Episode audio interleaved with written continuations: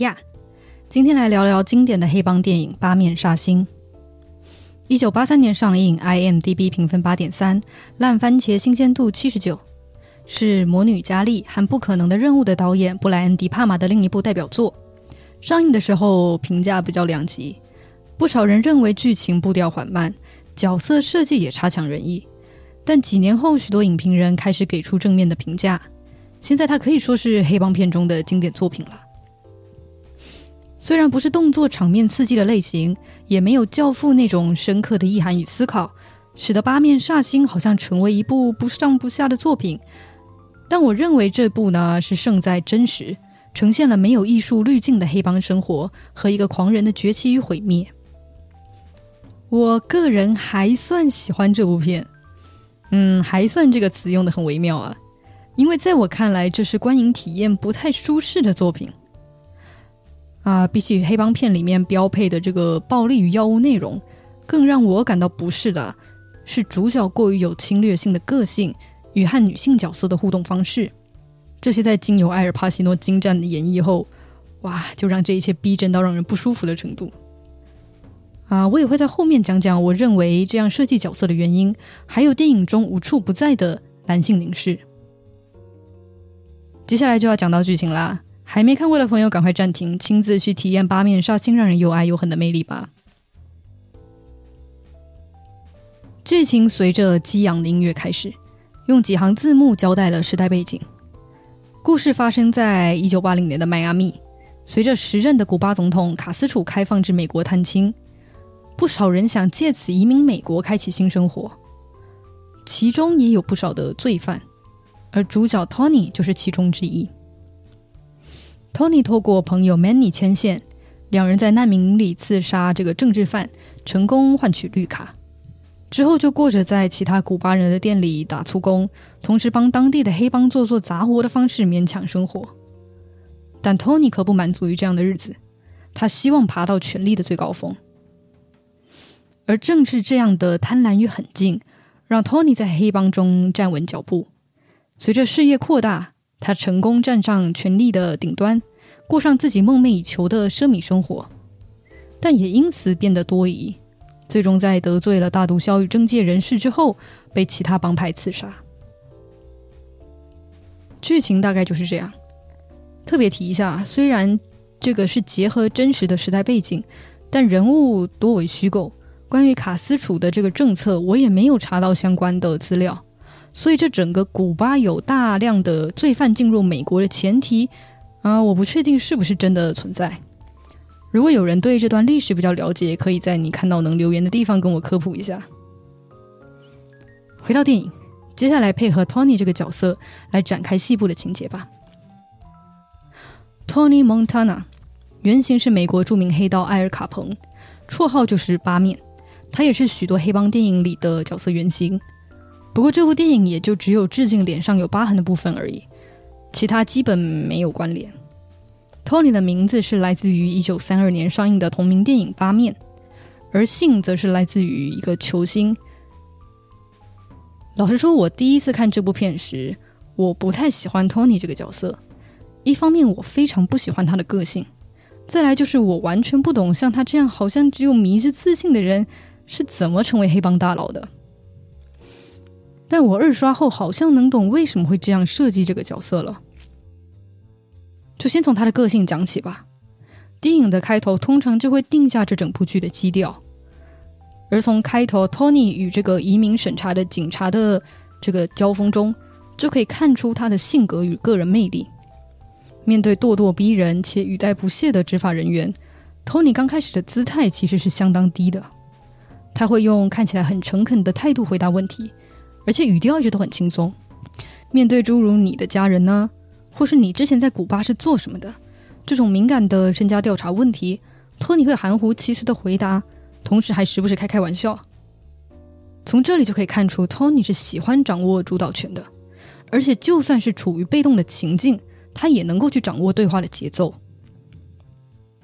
而在因为手上的刺青被发现有进过监狱时，他立刻声称自己是政治犯。并强调自己是来自由民主的美国寻求庇护的。哇，这一下就把层次上升到了美国的国家认同上。这里同时展现了他不只是油条，也足够聪明。电影中多次出现 “The world is yours” 这个标语，这也是 Tony 的信条。他发自内心的认为这个世界是我的，也应该是我的。金钱、权力、女人，全部都是他应得的。之前的落魄生活，只是因为自己在不合适的环境。这种强烈到有侵略性的自信，大概就是他能成功的原因。啊，也大概是为什么我一刷时会下意识的感到不舒服。在八零年代设计这样一个绝对恶人，啊，可以说是相当大胆。现在的恶人主角也多半是设计成反英雄，也就是虽然他是有缺点的普通人。但一定还是有英雄的气质，比如《死亡笔记本》的夜神月，或是 DC 的蝙蝠侠，他们都有一个英雄式的崇高理想，只是那个理想本身，或者是在执行上会存在争议。但托尼就不一样了，在我看来，他是完全没有那种英雄气质的人，他的一切行为都是源于自身的征服欲。而且不同于《教父》中的 Godfather，他有引领着整个家族的自信与从容。托尼是没有那种领袖气质的。我相信这也是很多人不喜欢啊 Tony 这个性格的原因。不过这大概就是导演想表示的：Tony 是注定不会成为受人尊敬的亦正亦邪的帮派领袖的，他永远都只能是个地痞流氓。但也许有人。应该说，我知道一定有人会喜欢甚至向往 Tony 这种人，啊，不过至少至少我是非常不喜欢的，在我看来，他过于的偏激了。不过，我觉得电影处理很好的部分是，他并不是让 Tony 去达成愿望，而是走向自毁。如果是像就是那种满足某些群体的幻想爽文爽片那样发展，那这期就会变成吐槽向的了。除了性格问题。托尼的理想也只是他对于权力单方面的想象，他所能想象的最巅峰的生活，也就只是物质层面的，而且认为权力的顶端就是极端的自由。但现实恰恰相反，权力的增长往往是伴随着更多的顾虑与限制。况且他所能达到的巅峰，在真正有钱有权的人看来，哇，根本就不算什么。这种现实与理想差距带来的丧失感。在我看来，也是他之后走向自毁的原因。他终于发现，他的生活最好也就是这样了，一辈子也不可能真正的去站上世界的顶端。他还是被比他更有权力的人拿捏。打一个不太适当的比喻啊，这就有点像是你一直想着读书考上好学校之后就能过上好生活，结果发现所谓的好生活只是加班与房贷。那些富二代跟你根本就不在同一个世界。再来说说我另一个观影时感到不适的部分吧，那就是 Tony 和女性角色们的互动与关系。在帮大佬做事的日子里，Tony 最大的目标就是大佬的女人。他在初次见面时就毫不避讳地调戏对方，更是在单飞后就直接表示要娶对方为妻。这种“我就是 Alpha male，你就跟着我吧”的作风，啊，作为看不懂霸总文的人，实在是有点尴尬。相比于和大佬的女人的这种纯粹的征服关系，Tony 对妹妹的情感就会更复杂一点。虽然 Tony 对外是这种啊说好听点霸道总裁性格，但面对家人，特别是妹妹，却会展现出温柔的一面。随着剧情发展，我们可以知道 Tony 其实是有家人在美国的。在家庭背景方面，电影没有交代的很清楚，只能知道他的爸爸是美国人。但早早就丢下家庭，跑到不知道哪里去了。而妈妈大概是在妹妹还小时就带着她一起移民到美国。至于为什么没有带上 Tony，从母子的对话中可以看出，这个妈妈是极度不喜欢这个罪犯儿子，而且也希望他不要再和家里联系，以免影响妹妹。所以我猜，也许 Tony 那个时候在坐牢吧。虽然妈妈这样的反应不免让人觉得有一点太冷漠了，但也许他才是真正了解托尼的人，已经看得出来，他就是不可能走回正道生活的。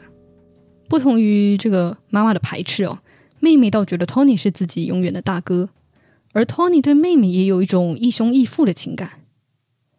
而这种保护欲随着托尼越来越神经质而演变成强烈的占有欲。最后才会崩了和妹妹相爱的 Manny。我看到不少评论说 Tony 有恋妹情节，但从最后妹妹已经就是疯了，对 Tony 大吼“你有种就上我啊”的这个对峙片段来看托尼是完全没有那种想法的。我倾向认为那就是占有欲，妹妹对他来说是他不允许任何人玷污的物品，就像大佬的女人对他来说也比起是爱，更像是代表他之前不可得的东西。两人的婚礼上有一个画面是托尼兴冲冲的展示他养在庭院里的老虎，这时候有一个小细节是他没有牵着新娘的手，这里就可以看出他其实根本没有这么在意这个人本身，也许换成谁他都无所谓吧，他是满足于有足够的权利去得到这件事情本身而已，而那只被绑住的老虎也就象征大佬的女人。不管他当初是被 Tony 的什么部分吸引，梦想生活会有怎样的改变，他最终只是被他圈养的观赏宠物而已。而随着新鲜感褪去，他才发现 Tony 根本没有经营一段感情，或者说是好好爱人的能力。讲到这里，不知道你有没有发现我没有说出女性角色的名字？虽然在剧中他们的确有姓名，但其实不知道也无所谓，因为他们就能简单的以大佬的女人。和 Tony 的妹妹来定义。除了电影中 Tony 视他们为物品，他们在剧中的意义也只是依附于其他的男性。这种在现在看来政治不正确的角色塑造，源于影视作品长久以来的男性凝视。什么是男性凝视？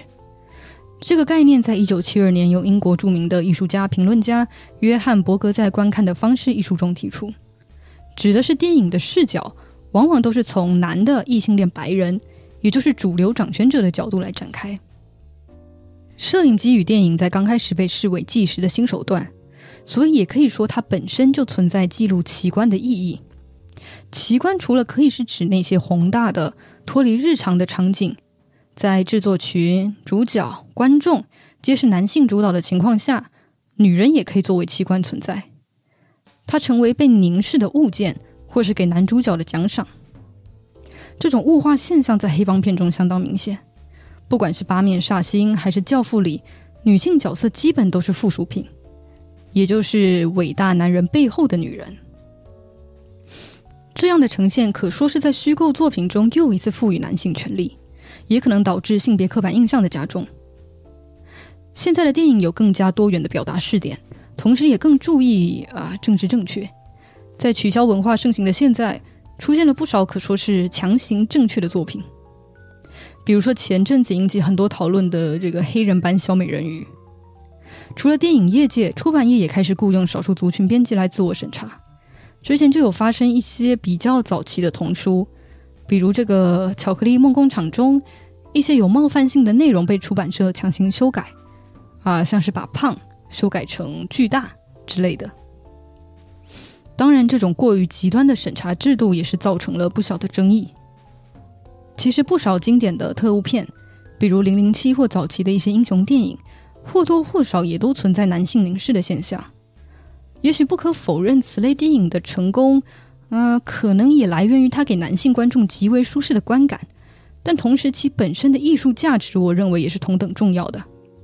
所以，如果现在要这个重拍《八面煞星》或是《教父》，我一定会反对它变成平权版，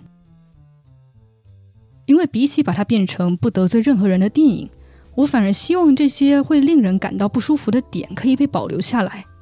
我所认为的这种百花齐放，应该是指每一个人的声音都会被听到并尊重。极端的正确在最后反而可能只会形成另一个一言堂，而且这种不假思索的修改，还可能让我们在真正的尊重与平等上越走越远。